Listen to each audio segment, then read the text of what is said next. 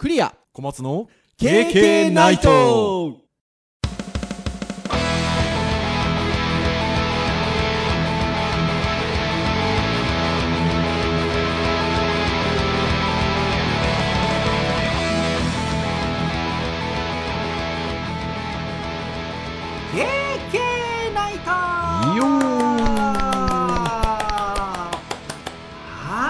ことで第368回の配信でございます。お届けをいたしますのはクリアと。はい小松です。どうぞよろしくお願いいたします。はいよろしくお願いします。はいということで10月に入りましたよ小松先生。そうですね秋ですね。早いですねあっという間ですね。こちら福岡は、まあ、この収録の日でいうと涼しくなってきたかな、まあ、寒いっていう感じはまだ全然ないんですけど涼しくなってきたかなっていうところではありますが。東京はどんな感じですか？うーん今日予報だとね結構もう11月並みみたいな話もありましたけどそこまでは下がらなかったかな。ああそうですか、まあでもやっぱり半袖ではいられないので上着は1枚着てる感じですかね。ああーじゃあやっぱちょっと福岡とはちょっとあれかもしれないなんとなくまだ半袖着てました。でもあれなんですよね。前回のあのね回では対面授業に関するお話をしましたがはい。いよいよあのこの収録をしてる週の週末に私も東京に行くのでなんか寒いって予報っぽいのでそうですね。いらっしゃるタイミングはちょっと少し寒いかもしれないみたいですよね。だから着ていくものがなかなか難しいなと思いつつあの思っておりますけれども。でもなんかそんな関東もねなんか来週はまたなんかトンと上がるような日の予測もあるみたいで。うーんそうですね。週間予報だと来週の火曜日ぐらいに1回29度の予想予報が出てますね。ねえ。なんでやっぱままあまさにねこの時期季節の変わり目というところであのそういった天候になりがちですし、まあ、逆に言うとねそういうのでちょっと体調崩しがちなこともありますので、まあ、ぜひね皆さんもねあのご注意いただければというところではございますが。まあとはいえやっぱりあの夏のこう過ごしにくい暑さというかというところはだんだん和らいできましてはい。まああの気候的には過ごしやすい気候になってきてるかなというところでございますよ。はい。そんな気候的には過ごしやすい季節になると私ども何するかっていうとカメラで写真を撮るわけですよまあまあまあまあまあ。まあねもうここ1年ぐらいカメラカメラ言うとりますけれどもおあの君たち何者なんだっていう話でありますがあのもう本当にあのまあ小松先生そう言っていいのかあれですけどもうあの完全なる趣味で。いやー完全なる趣味ですよ。完全なる趣味ですよ。やっておりましてっていうところなんですけど。あれこれ配信で言いましたっけ？小松先生がカメラをこう購入されたことは？うーんなんか言ったような言わないような。言ってないかもしれないですけどね。ねえ。でもカメラ購入されたんですよね。はい買いましたね。はーい。とってもあのええやつを。あ ええやつっていうのでもあれなのか。リスナーさんによって、あ、のいいカメラっていうのはなんか頭の中に思い浮かぶのものはいろいろあるかもしれないですねまあでもね1年半ぐらいこうずっとどうしようかなって言ってお金で貯めたりとかういろいろん見て決めたんでね割と待ちましたからね。いやでも本当そうですよね。まあ僕はあの富士フイルムのカメラをこのまあもう賞味2年ぐらいですかね。ちょっとあの買い替えなんかもしつつ使ってますけれども富士フイルムは APS-C センサーサイズがちょっとちっちゃめのセンサーサイズなのであのあれですけど小松先生はねフルサイズの。うん欲しかったんですよねフルサイねカメラをねご購入されましたんでね。というところですよ。なので、まあ、非常にあの今気候的にはいいのでパシャパシャと撮らないとなっていう感じなんですけれども。あの今度東京行く時カメラ持っていこうかなと一応思ってはいるんですけどね。はい。授業の同じ日ですからね。そうですね。ちょっとあの写真対決で。対決するんですか？何撮るんだっていう話がありますけど。ヨーダですよヨーダああ、ヨーダね。そうそうそう。教員室にね、ヨーダがまだいるのかな、ね、マスターはいるんですよ。あれ実はでもあれなんですよね。あの小倉先生っていう 3DCG 系の先生がいらっしゃいますけど、はい。のもともとものなんですよね。あ、そうなんですね。そうなんですよ。へー。それをあのデジハリのキャンパスに持ってきてらっしゃるんですよそれがなぜかあの今教員室に降りてきてるということで。ああじゃあヨーダ撮影対決を。この間撮った写真見たら、おお、超きめ細かいと思いながら、あへえヨーダのシワがよく見えるみたいな。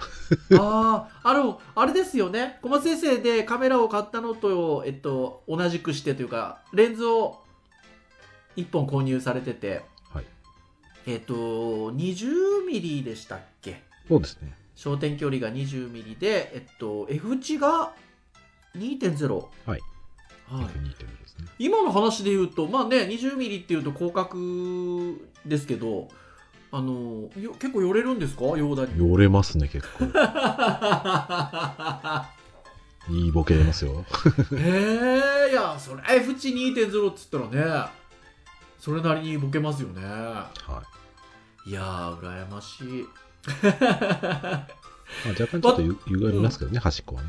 ああそう私は基本的にあのキットレンズであのずっと撮っているのでやっぱキットレンズまあズームなので焦点距離が変えられるっていうのはいいんですけどちょっとやっぱキットレンズのものって F 値が若干高めなのであの3.5から5.6みたいな感じなんですよ僕の使ってるやつが。うん。そうなのでやっぱねちょっとね F 値がっていうところがあるんですけど実はちょっとカメラもじレンズも実は僕も注文してるんでなんかまだ来ないんですけど それをね本当はねあれなんですよ。その東京行く時持ってって小松先生との写真対決の時にそれでオラオラ言わせようかと思ってたんですけど。ほらほら。全く来る気配がないので、はい、北暁には、まあ、これからね、各週ぐらいで行きますので、はい、あの、どっかね、取りに行ったりしたいですよね。別にそんなと遠いとこじゃなくても、お茶の水もいろいろスポットありますし、そうですね。ね。うん。まあ、神社とかね、いろいろとお寺さんとかもね、ありますからね。まあ、あとは、ほら、ポップカルチャーの、あの、中心地、秋葉原もございますし、まあ、そうですね。ねえ面白いスポットがたくさんありますんでぜひぜひあの写真ご一緒していただければなというふうに思いますがはい。そんな私ども今日何の話をするかというと今日ウェブ会なんですよね。はいあのでもう何の話しようかなって言ったらもうこれしかないですよ写真。でまああのウェブ会で写真っていろんな切り口があるのかなっていうふうに思うんですけど思えばね私どものこの番組でねあのベタ褒めウェブサイトっていうコーナーがあるわけですよ。まあ、コーナ久しまあまあまあ、カテゴリーというかそうですね。ー であるんですけどまあ久しくやってなくてでまああのベタ褒めウェブサイトは本当にあの各ジャンルでお互いになんかサイトを選んできて褒めまくるっていう回ではあったんですけどちょっとそこまではなくてもなんか実はフォトグラファーさんのポートフォリオサイトってやっぱ素敵なサイトたくさんあるんですよね。はい。で、えーリグさんっていうあのウェブ制作会社がありますけれどもリグさんのウェブサイトっていろんなあの情報発信をしてくださってるんですけどそのリグさんの記事で、えー日本のイケてるフォトグラファーのポートフォリオサイト25選っていう記事がありまして記事自体は1年半ぐらい前かなの記事であったりはするんですけどこれがねまあイケてる本当に。タイトル通りで。うん。イケてるフォトグラファーさんのポートフォリオサイトが25個紹介されてまして。なんかこういうのを見るとちょっとワクワクしますね。うん、しますね。うん。あのなんか両方の意味があるっていうか、まあ、ずっと今日冒頭から言ってきてる通り私ども最近ちょっと写真を趣味的にハマっているのであの単純に写真がいいなとか綺麗だな面白いだなとかっていうものはものありますけどやっぱりポートフォリオサイトなのであこのサイトの表現面白いねとか動き面白いねっていう視点もあるじゃないですか。まあまあそうですね。で、あのー結構やっぱり、フフォトグラファーさんのポートフォリオサイトってちょっとまたねあのそのいわゆる一般的な作りとしてのウェブサイトとは見せ方が違うというか作品を見せるっていうことをどう見せるかっていうことにやっぱり注力をしているので面白いしなんかああこんなのサイト作れたら楽しいんだろうなっていう視点もあるじゃないですかそうですね。ねえそう、だからね、ウェブサイトはいろいろあるんですけど、大体、はい。ほとんどのウェブサイトって、画像とか写真とかっていうのは、うん。まあ、その人そのものを表すものもあるんですけど、はい。あの多くはですね、その、やっぱりそのサイトを表すために、まあ、素材としてやっぱり使うわけですよね。はいでフォトグラファーさんの場合は、その素材でもあるんだけど、はい。まあ、そもそも作品なので、そうですね。そうそうサイトの中でその作品であり世界観であり素材でありっていうのって本当にそのね、まあ、有名人の方のね、まあ、ビジュアル写真もまあそれに当たるかもしれないんですけど、まはい。あ、そのものをやっぱり扱うってやっぱちょっと意味が違うので。違いますよねうんやっぱ見てて面白いいやし面白いですね。これもサイトサイトでいろいろ見てはいたものの写真は全部いいので当たり前なんですけどそうそうなんですよ。まあプロだよなと思いながらいや本当そうだし。素敵にと思って見てましたね。うんいや本当そうですね。ですのでまああのじゃあ今から25個紹介していきますよっていうのはなかなか難しいので。当然あの今のタイトルでですねあのぜひ皆さんサイトを見ていただいて、えっと、その上で、えっと、たくさん25サイトあのご覧いただきたいなというふうに思うんですけどじゃあもううーんうーんって編集会議で2人で言ってたんですけど、えー、3つ。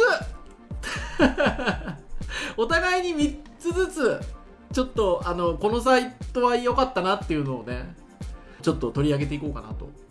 いうところで。はい。これ本当にあのうんうん言いましていや絞りきれないみたいな話をしながらまあでも今回はね、かぶってもまあ全然その悔いないなって感じはあります、いや本当そうですよね。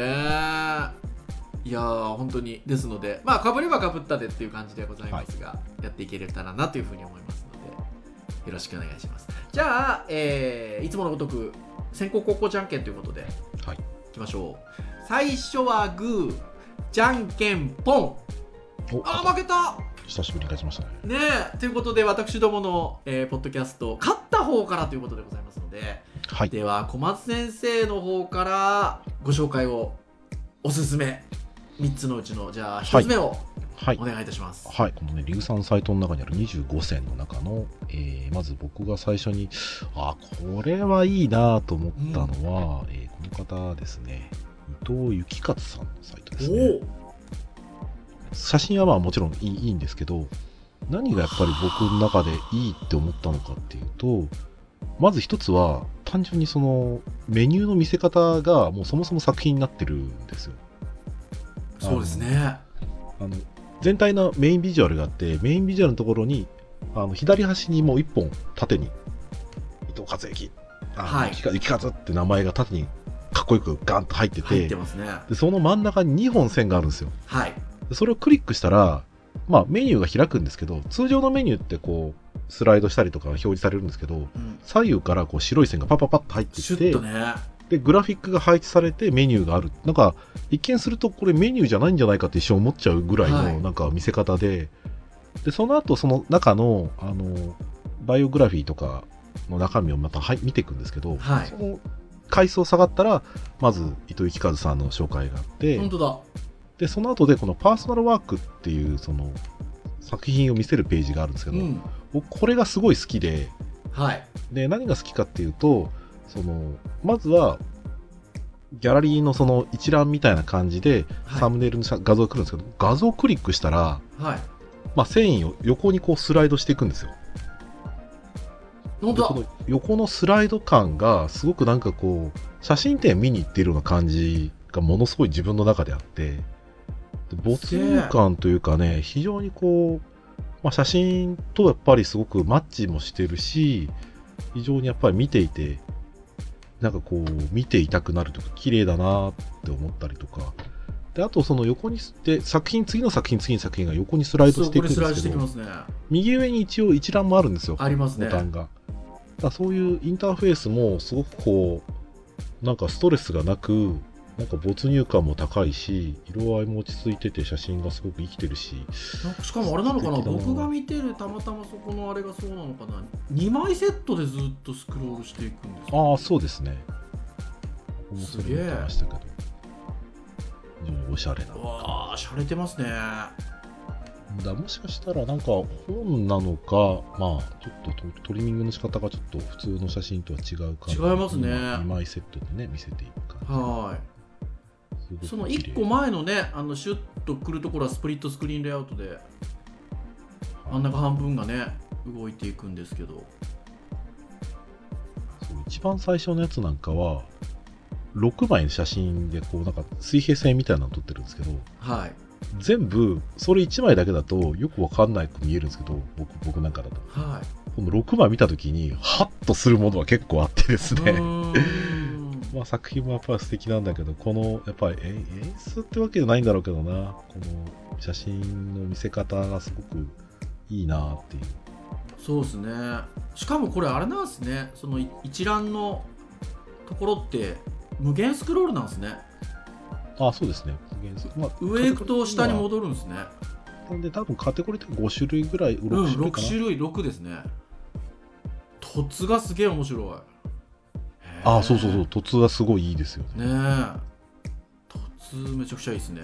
でこのポッドキャストで 声だけで聞いたらなんやなんななんじゃろうなって話かもしれませんが。はい、伊藤幸和さんのあのパーソナルワークスのところの「凸」っていうカテゴリーがとても面白いのでぜひ皆さん見てみてください、光と影、非常に綺麗ですね。ははい、ーいすということで、ごーい喋ってると池田も喋っていきたくなっちゃうんで、そうですね 返しときます。はい。もうあのねちょろっとしておきましょうねはい。ありがとうございます、はいじゃあ次僕行きましょうねじゃあ僕も小松先生が URL をポンと送ってくださいましたので僕も同じスタイルでじゃあ僕は最初はこの方ああ、はいはいはいはいはいはい。木村隆弘さんはい。っておっしゃる方だと思うんですけど、まあ、まさにサイトのアドレスが木村隆弘 .com なのでドンと開くともう最初のメインビジュアルがめちゃくちゃインパクトあってまあ口ですよね。女性の口元がバシーンとくるビジュアルから、まあ、基本的にはスライドショーでメインビジュアルが来てるんですけど上に横並びでナビゲーションがありまして、えっと、ファッションポートフォリオ Untitled Landscape 01、えっと、02、えっと、フィルムアドバンス大サイングアドバタイジングですね。はい、えー、です。はい、で、えっと、あるんですけど、綺麗なんですよ。まあ、ファッション入ってったりすると、まあ、ファッション系の当然カテゴリーなんで、えっと、まあ、その作品集だったりとか、あとポートフォリオ開いたら、あこの方基本的にミュージシャン系の写真撮られてるんだなと思って、まあ、あと、あえっと、俳優さんなんかももちろんありますけど、写真、アリーノ、で基本的に、えっと、ギャラリーの一覧ってこれあのこの方のサイトに限らずなんですけど結構ここでね取り上げられてる25サイトあの正方形で見せてるページ多いですよねああ、そうですね。一覧ねで、えっと、実際に開くとねやっぱ写真なので横長だったり縦長だったりする作品だったりするんですけど結構一覧のところあの、まあ、この方のサイトもそうですし他の方のサイトもそうなんですけど、えっと、正方形で見せていてやっぱインスタとかの影響が結構強いのかなと思ってうーん。見てはいましたけど、まあ、そういう意味で言うとなんかこうパラパラパラっと斜め見できる感じがありつつでマウスオーバーするとね微妙にこう重なりがヒュッっていうこれなんて表現したらいいんですかね。あのね、マウスオーバーしたときに、一瞬拡大するんですよ。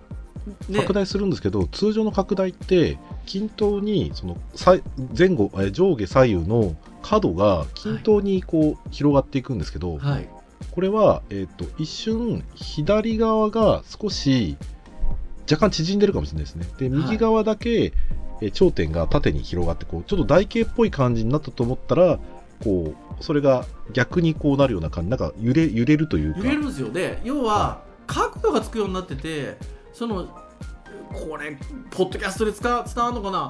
えっとその一覧の写真が正方形であるんですけどマウスが入その写真に入ってきた側から拡大されるんですよだから左から入ってくると左側が拡大されて角度つきながらまっすぐなっていくんですよね 上から入ってくると上が拡大されてってこれ伝わるのかな？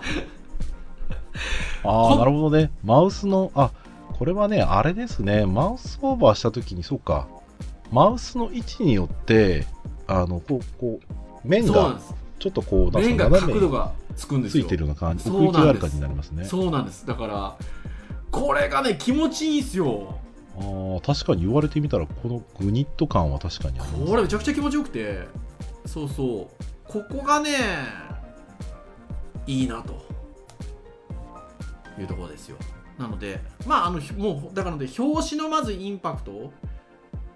最初にサイトに入った時の表紙のインパクトとあとはギャラリーに入ってきたところでのそのこうこのなんかねぬるぬるというかななんていう表現でしょう。あのちょっと気持ちいい感じなんですよ。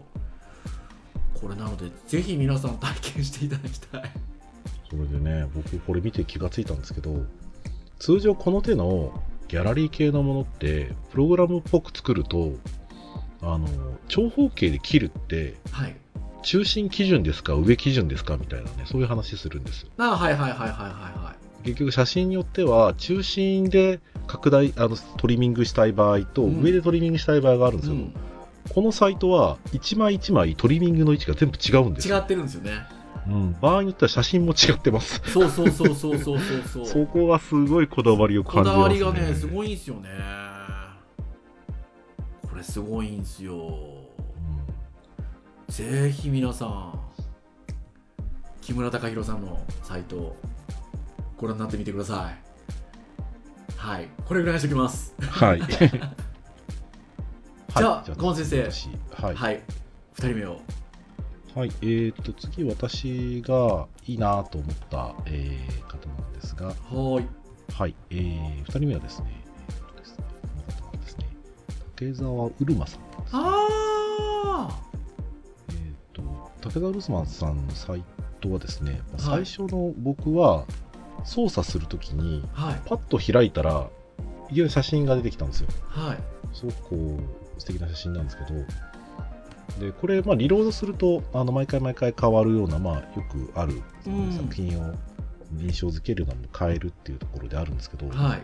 僕、最初何があのびっくりしたかっていうと、はい。最初このサイトってすごいコンテンツ少ないんだなって一瞬思っちゃったんですよ。はいそれから写真の方に目が行くんですけど、ちゃんと左側に細くやっぱりメニューがあるんですよ、さあっきの。ね。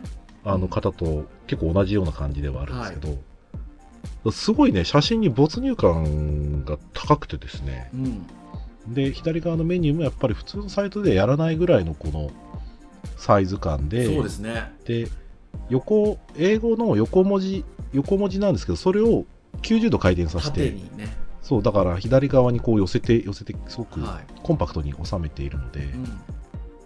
それぞれのギャラリーとかもやっぱりあの非常に没入感高く見られるので、まあ、そこからまあライトボックスに近い感じはあるのでで全体的なサイトのデザイン的なところの崩れがあんまりなくてですね。そうですね。そう僕他のねサイトで見ているとすっげえかっこいい場所があるんだけど一箇所やっぱりこうえなんでこれこうしたんだろうっていう疑問が湧くようなところが割とあったりはしたんですけど、うんこの方はそこがやっぱりあんまり少なくてですねはた ただアイコンを見るといはいワードプレスっぽいんですよ。あワードプレスですね そう。まあ、だから投稿した画像をもしかしたらなんか活かすようなことをしてるのかもなとかうん思いながら。よく何気に、はい。まあ、左側にナビゲーションがあってギャラリーって、まあ、あるんですけど、まあはいそうすると、まあ、作品集というか一覧で見れるんですけどここのグリッドの作り方めちゃくちゃ綺麗だなと思っててうーん。微妙にずれてんすよね縦をこう綺麗にいわゆるマス目状になってるわけでもないんですよはいはいはいはい。横の切り方結構ずれてたりとかと当然あの縦に長い写真もあるのでそこがね綺麗に収まってんですよねこれはですね、多分ね、ライブラリー、僕、これのライブラリー知ってます。本当ですか？こはい。れ綺麗ですよこれ普通の人はやんないですけど、僕らよく見るやり方で言うと、あのブラウザの幅変えるんですよ。で、その時にアニメーションするので、あはいはいはいはいはいはいはいで、これは一応、作り方としては、あの、縦の横幅はずっと変わんないんですよ。うんだから、えっ、と、で、縦の列の横幅でずっと決めていて、それを縦に並べてるっていうことですよね。そうそう。だからフルードグリッドタイプのねいわゆるねアニメーションさせるタイプのものですけど、これでもねその各コンテンツの余白の取り方とかが絶妙にいいなと思ってて近すぎず遠すぎずっていうんですか。綺麗ですね。だこういう並べ方されるとなんか写真のフィルムを縦に見てるような見え方にも見えません？ああ、なるほどね。うん。そういうことになるかもしれないですね。うん。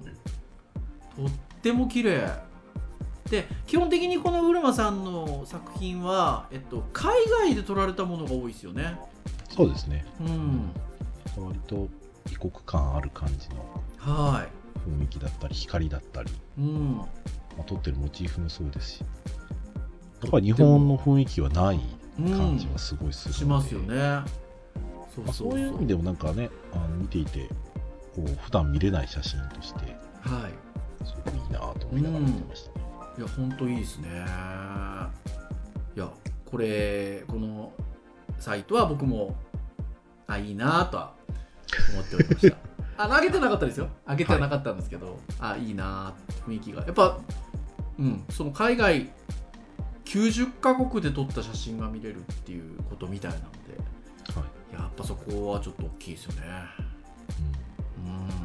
うん。とても見応えがあります。ぜひうんはいまあまあ、あのサイトとしては割とシンプルではあるんですけど、やっぱり見せ方、まとめ方がすごく素敵うんだなと思いまいやした。本当そうですよね。はい、というところで2つ目でした。ありがとうございます。じゃあ次なんですけど僕ねどうしてもね写真の面白さの誘惑に勝てなかったんですよ。あの要は今日はウェブ会なのでウェブサイトとしても面白いものをっていうなんですか？ところはあるじゃないですか一応。まあ、でもなんですけ今回はどき切っても切れないですからね。ちょっとね あのいやいやこれでしょうっていうちょっとサイトが一つあったので僕ちょっとこれを紹介したくてですね。それがですねドンということで。林夏美さんっていう写真家の方のサイトなんですけどあの実はその元々のリグさんのその特集記事のところにもこういうふうに書いてあるんです、えっと、こちらはブログサイトですが単純に写真の構図とアイデアが好きなのでご紹介って書いてあるんですよ。でこれがですねあのめちゃくちゃいいんですよね。あのっていうのがブログなんですよだからサイト自体は だからまあまあまあねあの皆さん想像するブログの形式で、まあ、日付ごとに写真が上がってるようなものなんですけど「弱々カメラウーマン日記」っていう タイトルでサイトを展開されてるんですけどずっと投稿されてる写真が人物が浮いてるんですよはいはいはい。浮遊してる写真を基本的にアップしていてこれがねでもねいろんな構図の取り方してるんですよ。うんでねブログなので当然あの一定のところまで行くと次のページ次のページっていう風になるんですけどなんかね次に次に見たくなるんですよね。そうするとやっぱどんどんいろんな表現がなされててめっちゃくちゃ引きで撮ってる写真もあったりとかすごいんですよねこれね僕ね、作品はこれ見たことありますね。あ本当ですか？うん。なんかの記事で見たことあります。ということはなたこの例えばどれかの一つの作品としてもクオリティが高いってことですよね？それで言うとね,、まあね何かで見たでこうやって見ていくと全てが浮遊をしているんで人物がここで展開されてる写真自体が一つのコンセプトを通したなんか作品群になってるんですよこれめちゃくちゃいいなと思ってて。なんかね親子であろう人が写ってる写真があってお母さんだけ浮いてたりとか する写真があったりとか。あとは浮いてるだけじゃなくてゆらゆらちょっとこうなんですかねちょっとブレてるような感じの写真もあったりとか。ほんといろんな表現があるんですよねまあなんか日常の中の非日常的な雰囲気もある。いやほんとそうなんですよね。本当になので次に次に次に次にって進めたくなる感じがあるので。実際飛んでんだろうなとか思いますけど。実際多分飛んでんですよよねおそらくね。それでもこの瞬間はなかなか撮れないですからね。ねえ。姿勢がまたね自然な雰囲気で作ってるのでぜひ皆さんこれご覧いただきたい。はい。っていうところでちょっとあのサイト自体はブログなんでね動きがどうこうっていうことではないんですけどあのぜひご覧になってみてくださいませ。はい。はいということで林夏美さんのポートフォリオサイトブログでございました。はい。はいでは最後3つ目を小松先生ぜひ。はい。えー、私3つ目はこの方ですね。千田昌司さんですね。おおまあ、おそらくその音楽関係だったりとかプロモーションだったりとか CM 関係の多分撮影だったり動画を多分撮られてる方だと思うんですけど。小松先生。はい。かぶりましたあマジで。素晴らしい。一緒にじゃあ語りましょそうですね、はい。僕まずその最初はインパクト強いサイトだなと思って何気なく見てたんですけど、うはい。僕は単純にこれ選んだ理由って、はい。まあこれはもう作品撮ってる作品のなせる技だなと思うんですけど、はい。サイトのその縦スクロールで作品見せてるんですけど最初に、はい。最初のページが、はいそうですね動画と静止画と動画と静止画を繰り返し見せてるんですよ。本当そうなんですよ。そうそのね見せ方に気がついた時になんてこう こうなんだろうなそれぞれの作品がこう映えるんだと思っていや本当そうですすねごくこう素敵だなと思って見てたんですよね。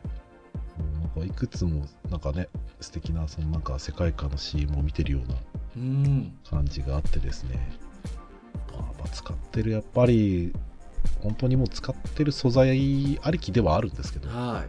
うんでもやっぱりこのやっぱりサイトの作りっていうのはいやーこれはいいなと思って。いやこれはいい。プロデュースした人は素敵だなと思いますね。いや本当うまいんですよね。ですっごいその表紙のページでいうと細かいところでいうと、まあ、今小松先生おっしゃってくださったように静止画と動画を繰り返しつないでいきながらで割と最後の方にあの女性がですね額縁の中から滑り出してくるような表現の動画があるんですよ。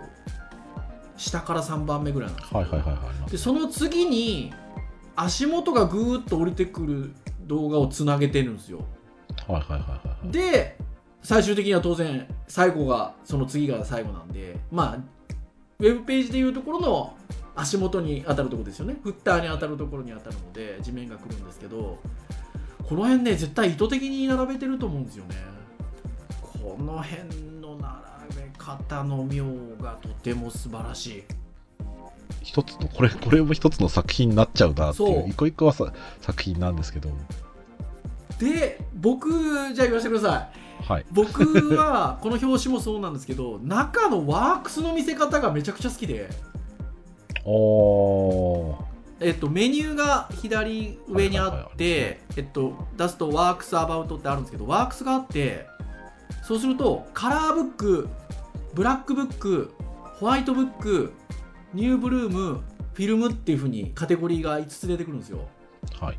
でカラーブックまず見るとまあその名の通りカラーブックなんで、えー色付きの作品を基本的に中心に紹介してるんですよでじゃあブラックブックはっていうと白黒なんですけど白黒でもやっぱり黒の印象の強い白黒写真ってあるじゃないですか。うん。だからそれを割とまとめてるんですよね雰囲気的には、でじゃあホワイトブックはどうかっていうとその逆でモノクロなんですけど白の印象。あとはカラーなんですけど白の印象が強いものをまとめてるんですよ。この辺の見せ方がねめっちゃくちゃ綺麗だなと思ってて。でブルームを見るともうお花の写真だけが印象的なダーッと並んでくるんですよね。ああ、クレ先生、この辺好きそうですいや好きですねなんでしょうね。表紙のページもそうなんですけどさっき小松先生がおっしゃったようなことであの一個一個がまあこの写真家の方が撮られた作品なんですけどなんかそれらの作品を使っていろんな形でまた別の作品を作ってるこのウェブサイトを通して表紙っていう作品 そのカラーブックっていう作品ブラックブックホワイトブックニューブルームフィルムっていう作品っていうなんか作品の作り方をしててサイトの作り方をしててもうめちゃくちゃいいですよね。うん。そうね、しかもね、その、植物の作品なんかがやっぱり象徴だなと思うのは、はいこれはまあどどうかわかんないですけど、僕がか勝手にあの捉えたので言うと、なんかすごい時系列を感じていて、僕のはい中では。はいなんだろうな、作品を作るっていうのって、うん。これは写真撮る人のそのそれぞれのスタンスだったりとかによるのでいい悪いじゃないんですけど、うん。あの僕がやっぱりデジタルハリウッド最初に行き始めた頃の感覚としては、うん。素材をフォトショップやフォトショップとかでねなんか作品をこう作り上げるみたいなことを昔は考えてうん。でそのために写真を撮ったりとかその 3DCG 作ったりとかっていうことをしてたんですね、内田さんのこの作品見てて、まあ、実際わかんないですけど、やっうんぱり作品に関してはただその植物をでなんだろうなその写真家の方がその撮ったっていうだけじゃなくて撮った後にやっぱり写真の加工をされてるんですよね、はい。で作品として消化するためのイメージを多分撮影する時からしていて、うん。おそらくその最終的な形として仕上げてるんだろうなと思うと、まあ、そういう作品作りそのものがさ、まあ撮影っていう一プロセスがあり、うん。まあ、その前後でこういった作品のものを作っている。でさらに ウェブサイトでもさらにその、ね、全全体的な構成が作品になってるっていう。うので、ん。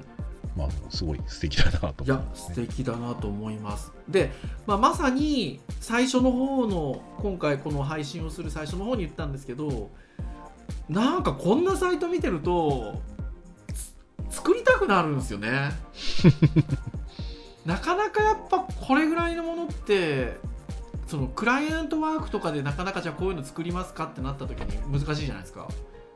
うんまあそうですね。ねいやでもねまあ例えば自分で写真を撮るっていう趣味を持っていて、えっと、それをじゃあポートフォリオサイトとして紹介しましょうみたいなことで言えば別に作れるわけじゃないですか。まあそうですね。でこういうなんかいいサイトまあもちろんこの内田さんの作品をはじめ今日紹介したものもそうですしそれ以外にもたくさんいい作品サイトがあるんですけどあの見ているとなんか作りたい欲求がやっぱ出てくるのがとてもやっぱいいなと思ってて。こういうのですよね皆さんね。聞いてる皆さんね。まあね、昨今のウェブサイトってやっぱり、昔はやっぱりこういうサイトって、まあ、多かった印象はありますけど、うん、うんやっぱり最近はこういうところが、なんですね、そこにコストをかけるというか、そうなんですよ。うん。ねっていう感じはあんまりなくなったかうな。あある意味一般化しているし、別に悪いことじゃないんですけど、うん、なんかそういう昔のサイト、解雇主義でもないんですけどね、うん。昔のサイトをやっぱり知ってるものとしては、うん。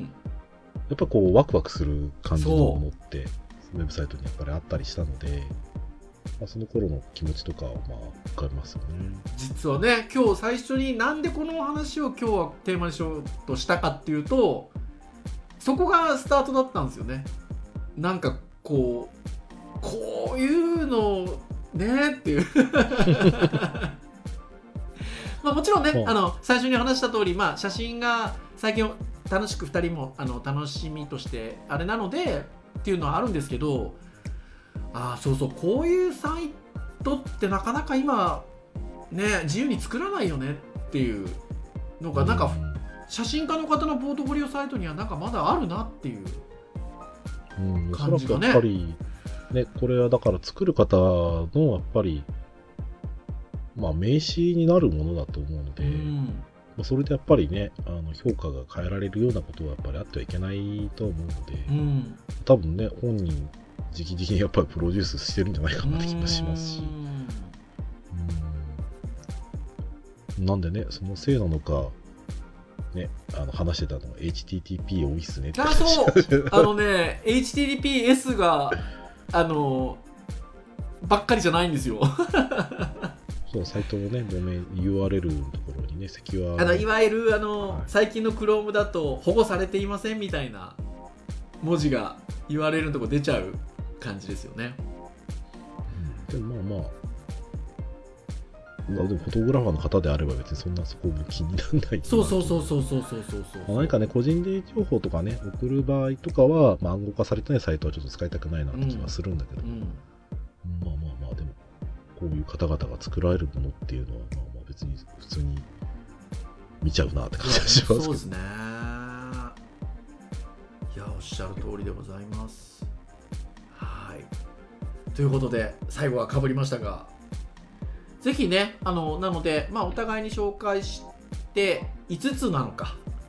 221かぶりということで5つ紹介をしましたけれども、他にあと20あるわけですよ。そう他にもねいろいろとあるんですよ、ぱねもう表現これ一石好きだなだったりとかあスプラッシュあーこういうの昔はよかったなっていうのもやっぱり結構あったんで。あるしあと写真のテイストもやっぱいろいろあるのでね僕なんかやっぱスナップ撮るのが好きなんであのプロの方のやっぱプライベートワークとかっていうのが結構あるんですよ。